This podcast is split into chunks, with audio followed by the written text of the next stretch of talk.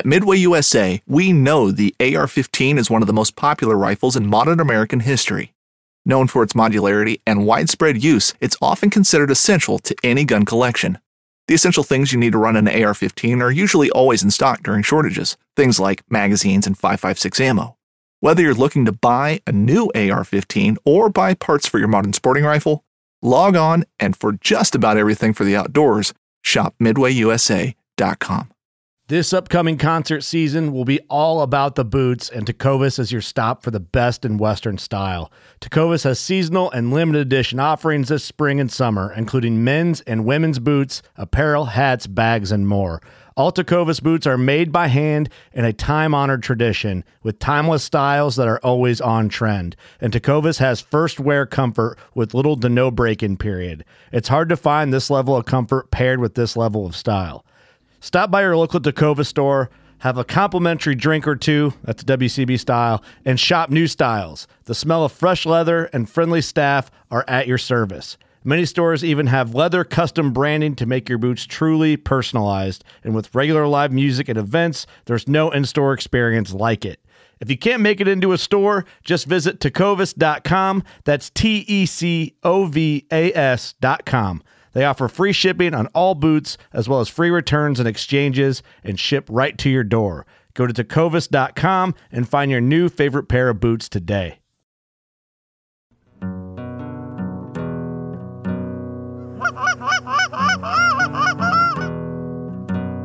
Oh, here we go, boys.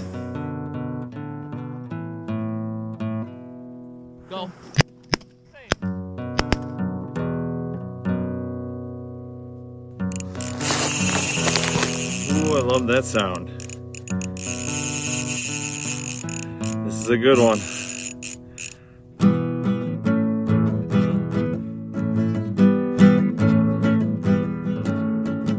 Welcome, everybody, to the Full Scale Outdoors Podcast. I am Dale Lucabill. Thank you very much for joining me. Welcome to this week's weekend recap and rant. I have stuff to to uh, recap. Yay! Super fun times. I know it's been kind of quiet here as of late, but uh, we're gonna get back on track. Uh, yeah, so let's do it. So this weekend we had um, club events, tournament events for uh, Loon State Bassmasters, and this would be technically events three and four of six. I missed the first two as I was uh, in Florida taking my captain's course. So I'm kind of starting in a deficit here points wise. So just as a background, the way our club works is we have six events a season, and five of those are recorded. So you always have one like what we call throwaway. So either you can't make one, doesn't go against you, or the other way it can be used is that if you fish all six, but one of those is like super shitty, or your whatever your worst one is, obviously you're going to toss that one out, and then you're going to record your best five.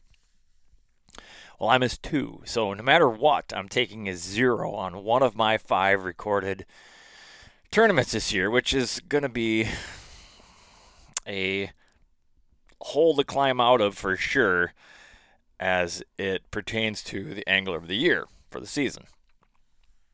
So with that said, we are this weekend we headed down to Wabasha to fish pool 4 of the Mississippi River here in Minnesota. I have never fished this stretch before. Uh, so I didn't know what to expect. I wasn't going to have any time to pre-fish or just scout, even just go boating to see what was out there or how it laid out. No idea. I have no idea what I'm getting into. There are lots of hazards on the river. I mean, you know, floating trees, depending, you know, if there's storms or wing dams, and I mean, just there, there's a there's a lot when it comes to there's back channels you can get lost in like there's just there's a lot going on at this stretch of river and i had zero zero previous knowledge of it so it's like well not going to have time to physically go there but i'll do my best in scouring the internet and going over google maps and just trying to get at least an overview visual of how the lake sets up and then I cross reference that with my Navionics app. So at least on there, it shows the wing dams. It took me a while to figure that out. Like, they're just thin lines that kind of jut off from shore. And I was like, oh, those must be the wing dams. But then every now and again, I'd see one that would like went all the way through an island or onto land. I was like, maybe that's a navigational thing. Maybe it's not wing dams. So I wasn't sure. Well, when I finally got on the water, I did indeed confirm that that is what those lines on your Navionics app mean are the wing dams. Well, it's, it's important for a couple of reasons. It's important because uh, you want to stay in the channel. Do not, if you leave the main channel, you're not going to want to run full clip because some of those wing dams extend almost all the way out to the channel. And those things can come up to uh, just depending on water level, just under the surface. So, uh, yeah, that's going to ruin your day if you hit one of those at a full clip. Um, lower unit, skeg, prop, and or all toast. Maybe a hole, a hole, a hole in the hull. Who knows? Anyways, not good. Just don't do it. Stay in the channel if you're running full clip, and even if you're running slow, be careful because uh, as as I have some experience in reading water.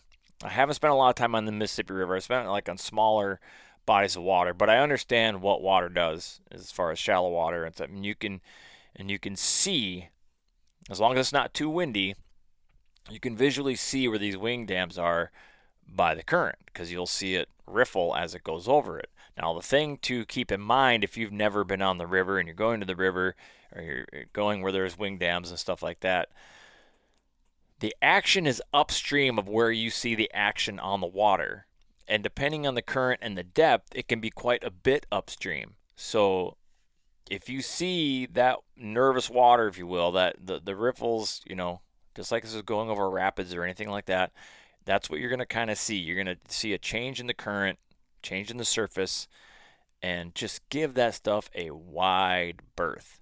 And even with that, I still managed to hit, thankfully at very low speeds, some of these wing dams uh, even with my trolling motor, because the you know the the water clarity of the Mississippi isn't all that great. So uh, they sneak up on you, and uh, yeah, and even a couple times idling around scanning, you're like, oh, it's coming up fast, and you kill the motor and you try to trim up, but you still like, like, a couple fresh dings in the old uh, skeg there, yikes. Um, but I managed to not wreck anything day one. So going into this weekend, I didn't have very high hopes of never fishing it before, never being on it before. And I was like, well, just going to go fishing. I know what I know about river fishing on a smaller scale. And from what I understand, it's basically the same rules apply. It's just on a bigger scale. So, like how rivers are typically set up um, pool, riffle, run, kind of in that order. So, you got a deep pool, it comes out of the pool, you get a riffle, and that which is shallow water, fast flowing water, and then a run, which is like moderate depth, usually in more of like a straight line, and then it dumps back into a pool, and then that repeats itself. I doesn't. I mean, it it does follow those lines on the on the Mississippi there, but not. It, it's it's just super exaggerated. Like that that pool riffle run will take place over miles and miles and miles and miles and miles, and with the with the construction of wing dams and dams and and dredging and you know keeping channels open and stuff like that, it doesn't necessarily play by nature's rules as pool riffle run are into into play. Anyways, I'm getting sidetracked. So, anyways, I, I had enough understanding. I grew up fishing smaller rivers. I was just going to kind of apply that and uh, I'd gotten some tips. You know, I was pointing in the direction of concentrate on wing dams, and that made sense to me. It's like, yeah, it's, it's a natural structure. Well, not natural, but it's natural for uh, smallmouth bass to want to use that. Now, there are both smallmouth and largemouth in this body of water, and you kind of like got to pick your poison on which one you want to to pursue. So I was going to go after brown bass, smallmouth bass. So uh, Saturday morning, get there, got there just in time. We had left. We had starting at six on Saturday, and I'm two hours away from the river. So uh, alarm was set at three. I got on the road at three thirty, but had to stop for gas and this that, and the other thing. And I mean, I got to the landing at exactly the right time, enough time to drop the boat in, park the park the vehicle, back in the boat, and that was like, all right, let's idle out and take off, which is what we did. I drew first boat, which is great. You know, you always want that pole position, but didn't really matter because I didn't know where I was going. Uh, that would come into play. Like if I had a spot I knew I was going to have to race other people to get to, it was not going to be the case. So didn't really matter that I was first place, but still kind of nice. So I, I was going over Navionics, I was going over Google Maps, and I had picked a couple spots that I thought looked good, um, at least potentially, and I was going to go try it out. So I race over to that my first spot to try. Um, ease up in there with the trolling motor, and I can see the I can see the the wing dam as it's, it's spilling over, and it's kind of crazy. This this particular spot, it's like it it it's shallow, gets really shallow at that wing dam, and then drops. I mean, almost instantly in like 25 feet of water. It was crazy. Um, so I just start whipping baits out there and working it up and over the wing dam, parallel to the wing dam, in the eddy current downstream of the wing dam, just kind of all over. Well, it didn't take me long. Well, I started with a I started with a topwater bait, a spook, and I had a little one chase me, but he didn't hit it, and threw that for a little bit more. Nothing was going, so I decided to ditch that, and then uh, picked up a swim jig and and was throwing that out there. And like I said, I was going you know upstream, bringing it over the the edge. I was cross current it, and I was you know casting all over. It didn't take long, about mm, 15 minutes, I'd say, and I hooked up, and it was nice fish. Over three. I didn't have so my scale. I went to weigh it. Like so, I get in the boat. Uh, I was like, sweet, got one. All right, this is. I caught one way faster than I thought I was gonna. I thought I was gonna have to like run a gun on these wing dams. And uh, so I went to go weigh it, and my scale, uh, battery's probably dead or something. But anyways, it wasn't working. So I don't know how big this fish was, but I'm just guesstimating. I'm like, well, it's over three for sure, which is that's a. I would love to have five of those in my bag. So that goes in the live well, and I keep fishing. I pick up two more, so I had three fish off of that spot. So now I'm I'm really beating it, and I caught two on that swim jig and then one just on a regular, you know, football head jig with a trailer. And I was kind of working that ledge down on that back side of it, and I picked one up that way. Um, and they were decent fish too. They were two and a half pounds or so, somewhere in that. Again, I didn't have a scale. What I did have, thankfully, is my cull beam. For those that don't know what a cull beam is, it's basically you know like the the scales of justice kind of a thing. So there's this handle. It's basically it's on like a pivot. It's got two clips on either end. So you clip a bass on one end, clip a bass on the other end. You hold it up. Gravity will let you know which one is bigger. Comes in really handy. In fact, even when I have a working scale, I generally use that because that doesn't lie. You know, digital scales sometimes can be off or fish bounces at the wrong time. You lock in the weight, and if weights are really close, it's hard to a lot of times on a digital scale like which one actually is bigger? Now that comes into play if you catch enough fish where you're going to start culling. I mean every ounce counts. Uh, anybody that's tournament fished knows that they've either won or lost by tenths of an ounce. You know what i mean? It's like it's it, it can happen. So it, it's really important. And the good thing about the cull beam is that gravity will not lie to you you hold that thing up, and I usually use like a horizon, something that's consistent, and then you can see if, if they're really close, which one is a little heavier than the other. So I was using the cull beam. Well, it's because I have, so you got cull clips. trying to give some basis for people that may not be tournament bass fishing here. Stick with me if you know what I'm talking about. A lot of people don't. Uh, so you'll have like um, these clips. They used to be like the old stringer clips that actually poke through the skin, but now most tournament organizations have banned the use of those.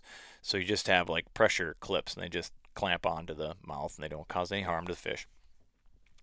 So I made my own. I, I, I some bungee cords, some big bobbers. I numbered them one through five. Um, I got like some uh, those cheap. I should do a how to make these videos because some of these cull clips you buy in the store can be expensive, 50, 60 bucks for a pack. And you're like, holy crap. I'm like, I'm not paying that. So I made my own. Like I said, I had bobbers as my markers, had little bits of, of uh, small bungee cord, and then on the end of the bungee cord, I tied on um, like clothes hanger, the the ones that have like the little plastic clamps on them.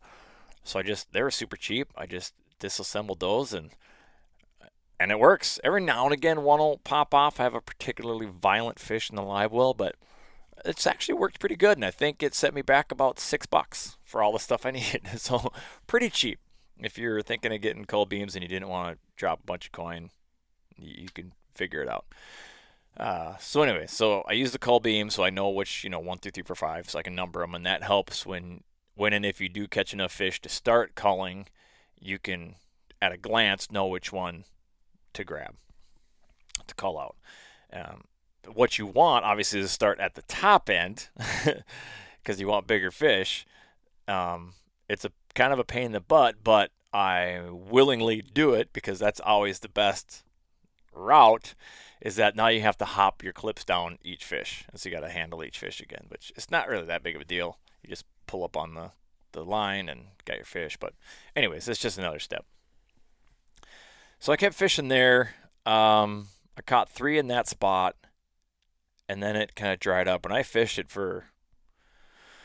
I fished it for a long time. I probably fished it longer than I should have um, because I needed to check off some more water. So going into this event, I, I didn't really have high hopes. I was kind of using as a built-in, and it's the reason that we our club structures it this way. We always two of our six events every year are always on the same waters as the state championship, the tournament of champions. It's like a built-in scouting pre-fishing pre-fishing event, and it's usually the last weekend we can do it before they have the off limits period. so that was this past weekend. And I, I probably spent way too much time um, fishing that spot, but I was like, well, they're here. I hate to leave. I hate leaving fish to find fish. It's like it doesn't. I, and there's plenty of water here. I knew there was um, more, and there was a few other clubs, quite a few other clubs fishing the same weekend, and apparently there was a walleye tournament going on. So there was boats everywhere. And so uh, I could see boats around fishing. They weren't necessarily fishing my wing dam, but they're fishing other wing dams I could see pretty close to mine and kind of wanted to check some of those spots out, but there was always people on it. There was a spot on the opposite side of the river that like always, always, always had a boat on it. So I assumed that can be a decent spot, which I did check out on Sunday. It didn't really pan out. But anyways, back to Saturday. So I decided to move on down the line. So I looked at the map and I could see there's a couple more wing dams just literally just downstream me. Like I didn't have to motor anyway. I just kind of worked the shoreline around um, till I got to that next wing dam. Totally separate characteristics of this wing dam. Uh, slightly slower current. Bottom was sandier. Was shallower on either side of the wing dam. There's actually some um, grass growing up around it, and with that came a bunch of northern pike, which can be fun to catch, but they're all dinks, and they're really good about cutting your line and losing jigs, which really suck. And every fish you're catching that is not a bass is is wasted time. So that was that was happening. That was fun. Oh, my first spot I caught. So I caught that bass and then caught a walleye like almost immediately after. I was like, what in the heck? Let that go for a moment. I was like, should I keep this? I was like, no, I'm not. No, let's go back. Uh, so I went to that next um, wing dam down, was just getting ready to bail on it, and then actually caught another fish uh, and put it in the live well. So now I had four, and uh, kept so kept going. So I'm like, oh, that wasn't that totally different um, wing dam structure, but worth checking out some more. So I could see another one further down the line, so I went to that one. Again, that was like a shallower, sandier one with weeds. Found some more pike. Didn't catch any bass on that one, and then decided, all right, well, I'm going to stick to my original plan. I had some other wing dams that I had checked off on my map that I wanted to try. So I picked up and headed down to those, and I was sticking at more the I th- my I don't know if this is true, but in my mind I was like I think the rockier ones are going to be better. It's stereotypically smallmouth like rocks. So I went and I had a couple small um well so I tried this other wing dam and I caught another good one. So now I had my five, three of which were decent, two had to go. Legal fish, but too small. They had to go. Um, and on the river here, uh, in this stretch, not club or tournament rules, but state regulations for this section of river, the minimum length you can keep a bass is 14 inches. So that new uh, club rules are, is 12 inches. So now just getting a full limit is going to be a little trickier. Not that you ever want to weigh, you know, those 12 inches, but five fish is five fish. I mean, you you want a full limit, even if it's just barely legal. I always, even if I think I'm gonna call it, or hopefully I'll call this fish, like the worst thing you do is like underestimate. Like, oh, that's I don't even want to weigh that one, even though it's legal. I'm gonna let it go, and then at the end of the day, you only have three fish or four fish instead of a limit. I mean, that's still that's still plus weight in your column. So I don't do that. I get my five, and then I work at upgrading the size. So I had those two that I really, really wanted to get rid of. And one of them is actually a green bass, a largemouth bass that I caught in that first spot. I was like, what? What are you doing here? So that was kind of interesting. But he was one of the smaller ones too. He was like right at 14 inches. Like he's gonna have to go back. So I kept fishing. Uh, I uh, just kept running these wing dams and checking spots, and would pick up one here and one there. And I had a pretty good morning up until about, I'd say about 11 o'clock. And man, did that bite just die off. Uh, ran around, checked some spots. So you can find um, largemouth bass on the river too, but they're generally in like weedier areas. People frog, like it's real shallow and scuzzy. And I tried that Saturday real quick, and I mean real quick. Like I, I don't know, I threw for five minutes. I was like, ah, screw this. The smallmouth are biting. Let's stick with what's working. So I went back to went back to that running around, and I think I only caught like two or three fish the rest of the day, and none of them were upgrades. So like what I had is what I had, and in my typical pessimistic fashion, right away in the morning when I was getting bit, and I was like, all right, these things are snapping uh, without having pre-fished this or scout. Okay, technical difficulties. Uh, I had my board plugged into my laptop, but I did not plug my laptop in, and my computer my computer decided to go to sleep, and therefore killed my audio. So a little hiccup in this podcast. Sorry about that. So where was I? Uh, I'd called. Oh yeah, so my pessimist pessimism. I just assumed that other people were catching them as well, and so I was like, gotta get rid of those two little ones, which I did. And so everything I had had a decent average size to it. My smallest ones are probably you know right around two pounds, maybe a hair over, and then they had that one decent one, and then my second biggest wasn't that bad either. Uh, but at that point, they were all smallmouth. So days up, head back to weigh in, and you know, of course, you get there, you start. How'd you guys do? This and everything? Well, turns out people were struggling, and I was the only one that had a full bag. So right there, I was like, well, that that bodes pretty well, unless they're holding on to three giants, three five pounders. I I think I I think I've got this one. And uh, sure enough, uh, I put my fish on the scales. I think I had like 13 and a half pounds, something like that. 13.7. I don't remember what it was. It was over 13 pounds. And uh, so I had big bass for the day. I think that was at 3.7 and change, something like that. So a nice fish. So I took a first place finish for my first event of the year for the club. But again, like I said before, I was in a deficit with the zeros, so that that's huge. Like take, getting those first place points, that's going to help a lot. Now, in talking with, uh, again, talking with the other people, they're like, you know, we always share some information. You know, we don't give away full-on spots in that. Um, one of the reasons I like my club so much because obviously we're competitive with each other, but ultimately we want to send people from our club to state tournament to make the state team. So we share information. We want, you know, the high tide rises all ships, right? So we want everybody to do well. So we share some information. And in talking to, you know, I told people what I was fishing, wing dams.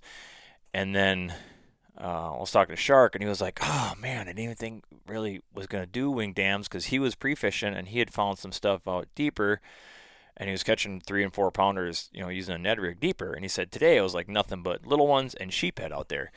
Um, I did. Oh, that's right. I did check out a rip rap. I was like, well, I want to check off some rip rap shoreline, which can be good. And I caught a couple real small ones. I'm talking like eight inches.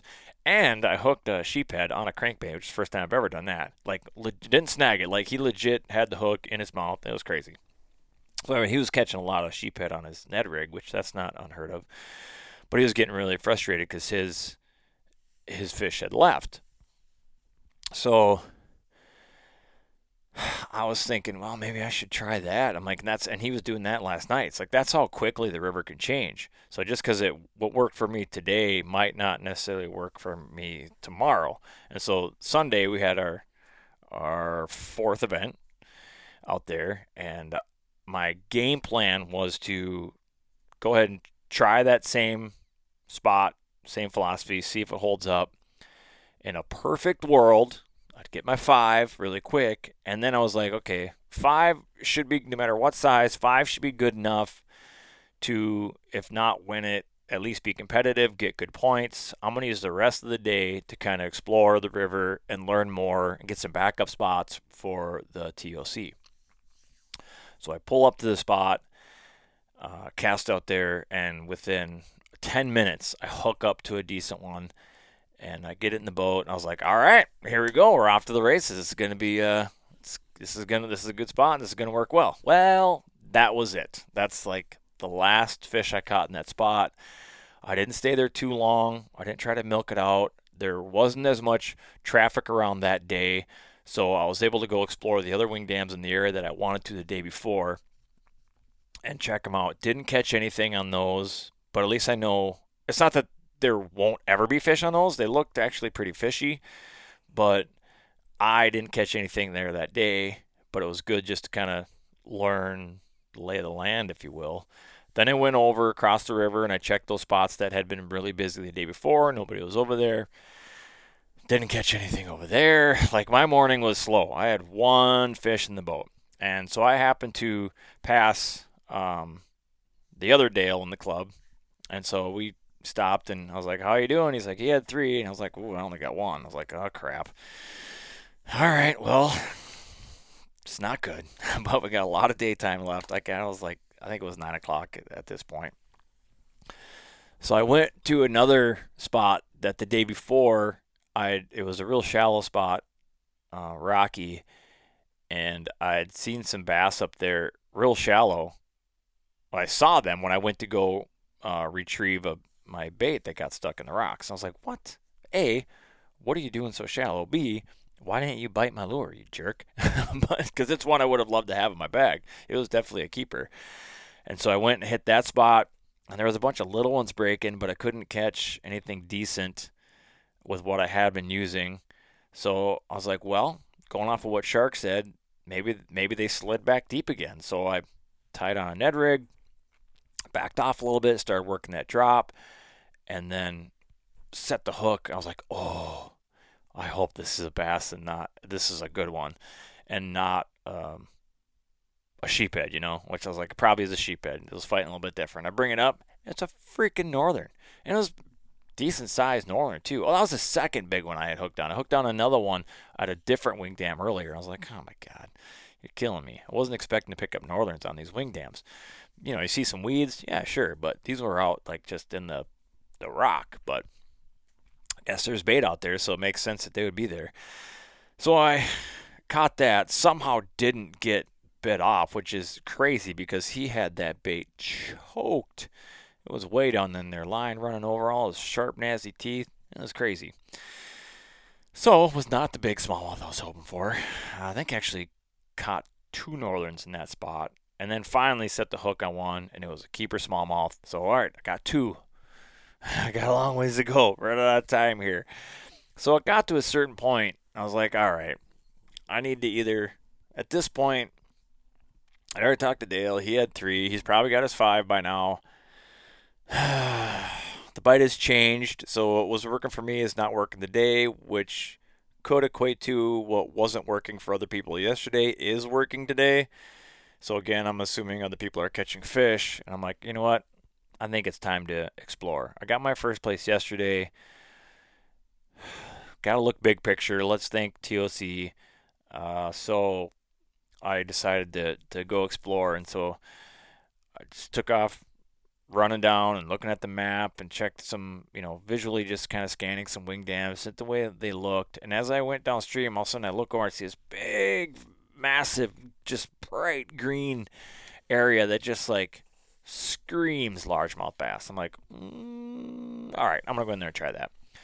So I pull in there and grab the frog rod out and start. And I worked along this one edge and went over some really good looking water. Nothing, nothing, nothing. I was like, oh, man, where are these? Because some people were getting them on frogs yesterday. I was like, where are they getting these bass at? I get kind of the end of this, and all of a sudden I have a blow up. Set the hook, bring them in, legal fish. Sweet, I got three. That's we're getting dangerously close, and it's like I was just about ready to write this entire giant swath area off as like, oh, they're just not in this because I mean I threw that frog into some really good looking water and just nothing. So I decided to keep fishing. Obviously, after I catch, caught that fish, I went around and was fishing like the inside of it. And then I swear, some of the same water that my frog had been in, suddenly now I'm getting blowups. And I'm seeing activity in there. So, and it didn't take long. So I caught that one, caught another one, and another one. Boom. Just like that, I had my three fish. I had five. I was like, nice. Got my limit. I'm like, now, now the pressure's really off. Like, I don't know if it's, they're not really big. So it's probably not good enough to win, but uh, if anybody else is struggling like they struggled the day before, it's like five should carry me. Uh, at least get me decent points, you know, maybe top three or something like that. And so I kept going. I had a few more blowups and set and didn't get the hook set on them. Set the hook on this one. It felt like a really good fish. I had it on. I'm like trying to pull him through the big weeds, and then I think he just got caught up in too many weeds, and uh, hook just popped out. And that was a bummer because that would have been a, a nice upgrade because one of my fish was like 14 and a quarter. So I really wanted to call that one out, but didn't happen. And then this this bay went way back, and I could see like a beaver house back there. And sometimes those beaver houses can be money for big bass because with all the wood and the sticks, and the beavers usually have it dredged out a little bit deeper. Um, panfish like to hang around that, and so therefore the blue or the bass like to hang around eating the bluegills. So I kind of fight my way because kind of scuzzy to get back there, but then opened up and it was clean. I fought my way back in there, and uh, yeah, I didn't catch a, a damn thing. Didn't even get a blow up. So I was like, oh, I'm gonna fish this water that I had those blow ups on my way back out. Hopefully, I can find another one of those big ones. Well, that didn't happen. I didn't get it. I didn't get a single. I think I had like one, one or two boils. You know, that kind of swing. They didn't really commit to it. Um, but yeah, I didn't catch any more fish, and then and I got finally got out of there, and I had about an hour left. I was like, oh, what should I do? Should I run all the way back up to my first spot, keep plugging away there, see if I can't just try some different things, see if I can't elicit another bigger smallmouth out of there, or should I keep looking? I was like, wow, with only an hour left, let's just do that. So that's what I did. Ran up there, didn't catch anything. In hindsight, kind of wish I would have kept exploring. The uh, weedy frog bite for largemouth. Um, so as we got back to the landing again, you start talking. So I run into Dale, and I go, "Well, did you get your five? He's like, "Just those three, or I think he had four. Was it either three or four? I was like, "Oh man, I thought you had those three so fast. I thought for sure you're gonna have five. And then other people didn't have their limit, and I was like, "Well, might might have a chance again." So I talked to Noah, and he had his five, and he sounded pretty confident on it. And I was like, "Well, if you have five decent ones, then you're gonna you're gonna have beat me for sure. He's like, yeah, I got one really good one. I was like, ah, yeah, he beat me. So we go to the scales and weigh him in, and Noah and I were the only ones that had five. So going back to that, getting five is is just super important. It's extra weight. So my fish weren't big. I was like, I think I have 10 pounds, not quite sure. And I had like 10 and a half pounds. And then he had 13.4 pounds, I think. And uh, I think his Big Bass was three, four, I don't remember, something like that. Anyways, uh, nice fish. And so he took the first place on Saturday. So congrats to Noah. That was he did a good job. He just stuck with his frog. He he kind of did the opposite I did the first day, where he was frogging, and then he tried the wing dam on Sunday a little bit, and he just had no confidence. And he's like, ah, screw this. And then he went back to frogging, which was in hindsight the the best play because the wing dams were just not, at least for me, they weren't they weren't producing. So uh, really kind of wish I would have gone to the green earlier, but that's all hindsight, right? But it's good knowledge to have. And I'm glad that I, I fished it as much as I did. So now going into TOC, I kind of have a good understanding, you know, A and B plans, you know, kind of a thing. But really for TOC, you need A, B, C, D, E, F, G, H, I, because so the first day was somewhat similar to uh, TOC, not really, because there was multiple clubs out there. I'd say there was probably 50 boats plus, and the TOC is 100 boats of the top anglers. So it's it's a totally different animal as far as I can do well on this club events, but that doesn't necessarily um, carry over to the TOC because you're just you're dealing with 100 hammers out there. So fish are more pressured and spots are going to be taken and yeah. So anyways, pretty overall pretty happy with the way the weekend shook out uh, for never have fishing those waters or even being on them to take a first and then a second place uh, respectively is um, that's huge. And that great for my overall point standings. I'm sure i'm still either down towards the bottom half or middle of the pack because i got that zero lumen over my head. Uh, so the next two club events are going to be in september. So got a ways for that and I'm gonna have to have a strong showing on those. I'm I'm pretty excited about those though, just because I think they're gonna be fun. We're kind of we're not doing it uh, um, MLF or Major League Fishing style as far as we're wearing every bass, but what we do are what we are doing is they're gonna be surprise lakes. So we had already voted put areas of the state in a hat and drew out, and like the um, Grand Rapids area, Deer River got got picked. So that's where it's going to be. There's a shit ton of lakes up in that area.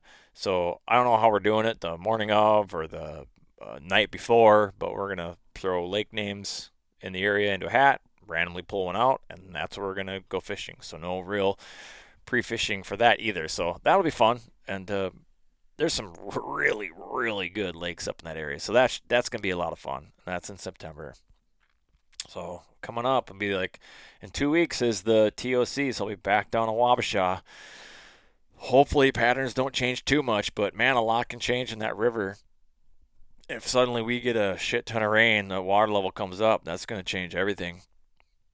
But even as the day goes on, like you'll notice the current um, ebb and flow because like upstream, if they open up a dam or downstream even open up a a dam or a lock to let barges through, well, obviously that's gonna you're gonna get an influx of of water in and out. So it's like it's kind of interesting when you're on it. Like you'll notice, you know, because you're running into the if you're running into the current with your trolling motor, suddenly you got to use more oomph to go as that current just all of a sudden starts uh, flowing faster. And I would think that would play a role in it, just almost like tides on the coast.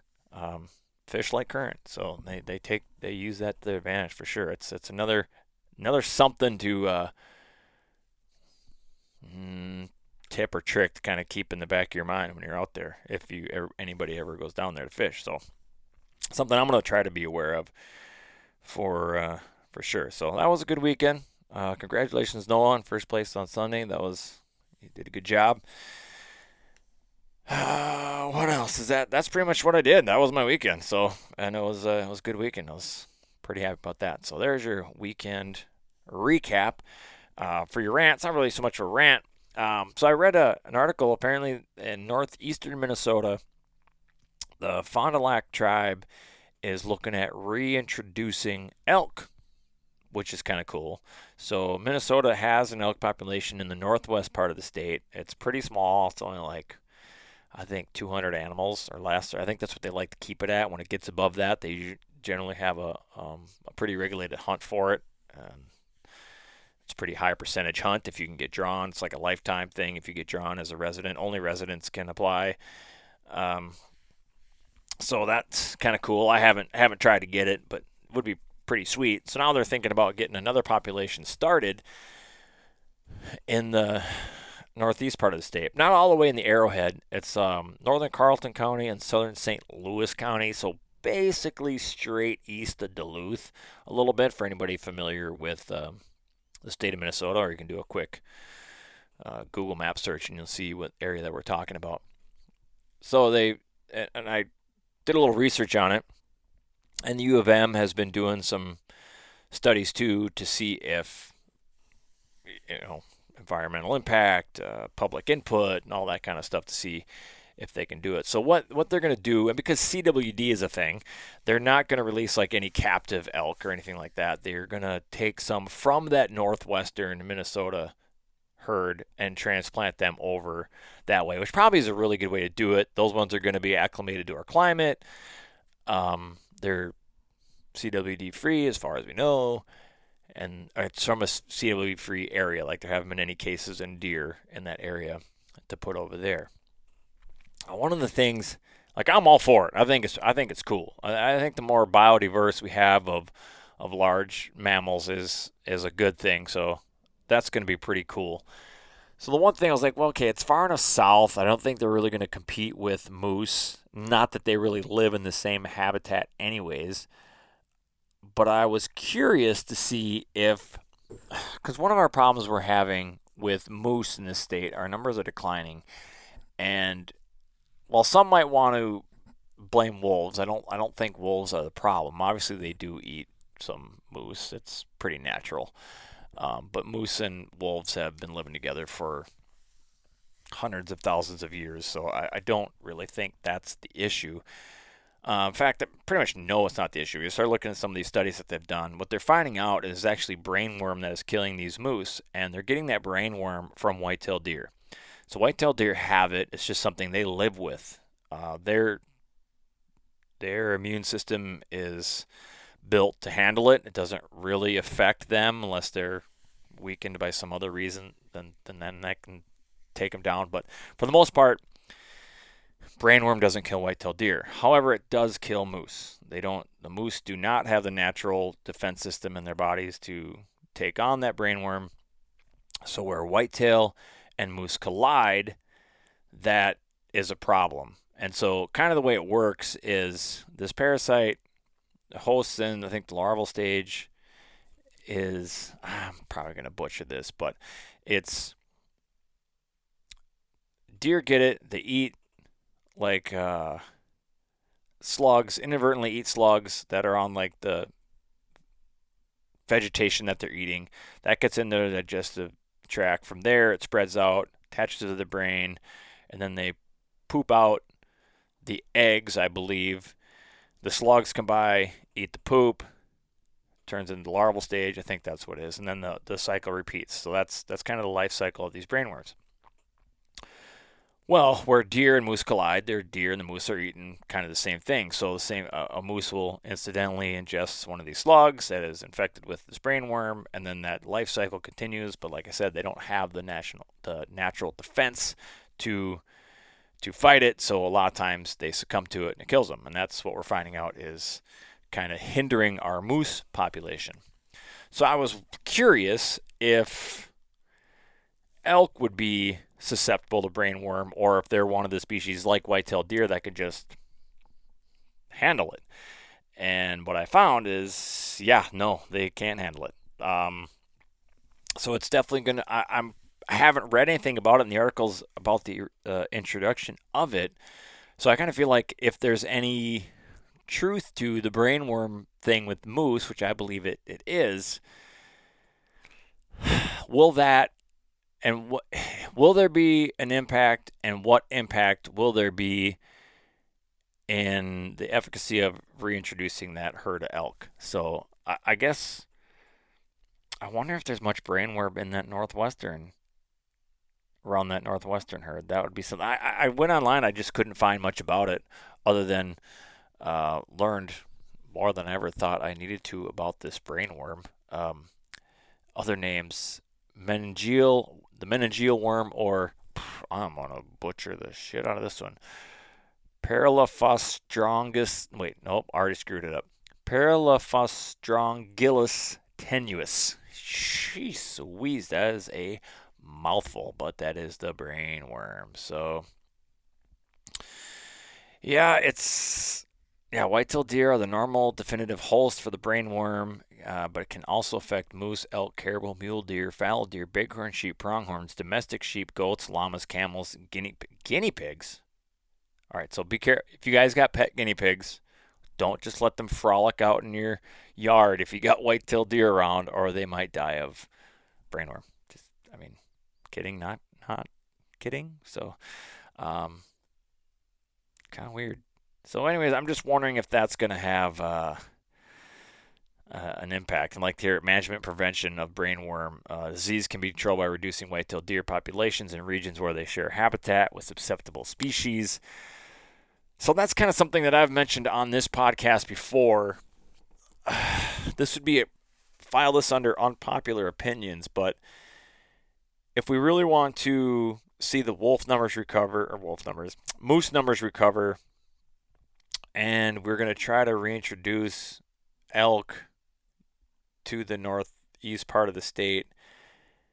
In my opinion, if brainworm is indeed what is killing these moose and will likely then impact these elk, I think they need to make like they need to zone as far as how they manage the northeastern part of the state as like not whitetail zone. So it's managed for moose, managed for elk, which means they should probably have a really aggressive management plan for deer give a shit ton of tags away. You want people to kill as many deer as possible because you're going to want to reduce that population. You want hardly any white-tailed deer up there so that the moose and the elk can fill that void.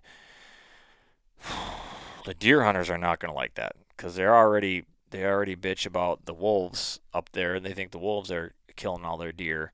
Uh, but there's still plenty of deer, and there's more deer up there than there ever have been because the more land you clear, for ag and forestry, like that kind of new growth is like perfect habitat for deer. They just explode in that. And that's also why the moose are running into the deer because as deer populations encroach, because we're making better deer habitat than moose habitat, um, they're coming into contact with these deer, and that's how that brainworm is getting passed on. You see a lot of climate change stuff, like, oh, it's because of global warming. I don't necessarily think that's the case. Moose numbers in Maine are doing fine, and we're on the same latitude as they are. In fact, their winters aren't nearly as severe as our winters, so I don't really think that holds up. The the weird thing is that like the moose population in North Dakota seems to be doing okay, and they got tons of deer out there too. So I don't know if it's just more prairie like, if they have less they don't run into each other as often, or maybe the population of white-tailed deer in the Dakotas don't have as much brainworm. I'm not sure. So there's there's a lot of information out there that we don't have. I'm always somewhat disappointed when I do a deep dive on some of these subjects, the uh, the lack of stuff that I find. But anyways, that's uh, that's all I got to really say about that. That's my opinion. Reduce whitetail numbers in northeastern part of the state. I'm definitely for reintroduction of elk, I'm definitely for getting moose numbers back to a healthy enough population where we could pursue them. That would be preferred. Um, and right now, the population just it's not there. Can't can't support a hunt. So something should and needs to be done with that. And in my opinion, sounds like let's go get those deer. So, all right, that's what I got for you guys this week. Thank you very much uh, for listening. Don't forget to share where possible. I've been getting some messages lately. I love that. I uh, I will respond to any and all messages, whether you, you slide in the DMs on on Instagram, full scale underscore outdoors, or full scale outdoors on uh, Facebook. You can just shoot me a message. Send me. I've been talking to a few people on Snapchat.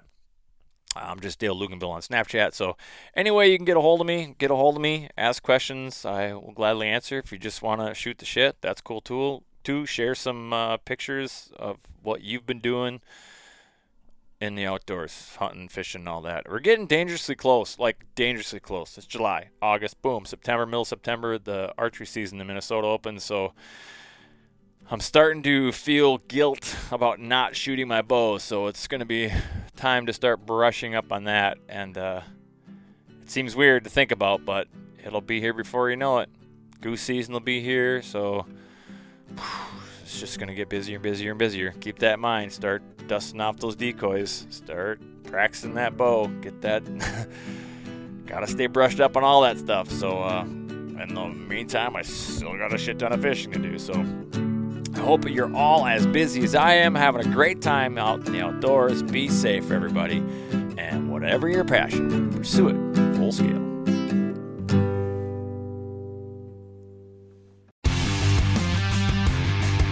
Don't miss Mondays with Into the Blue, brought to you by Academy Sports and Outdoors. Every Monday night from 7 to 10 p.m. Eastern on Waypoint TV, the destination for outdoor entertainment. On Mondays, head offshore with Captain Scott Walker and Steve Roger for breathtaking deep sea adventures. Coming to me, coming to me, coming to me. Double. He's jumping, he's jumping, he's jumping. Oh! Oh! Look at that belly. Don't miss Mondays with Into the Blue, brought to you by Academy Sports and Outdoors from 7 to 10 p.m. Eastern Tell a few fish stories along the way. on Waypoint TV, the destination for outdoor entertainment.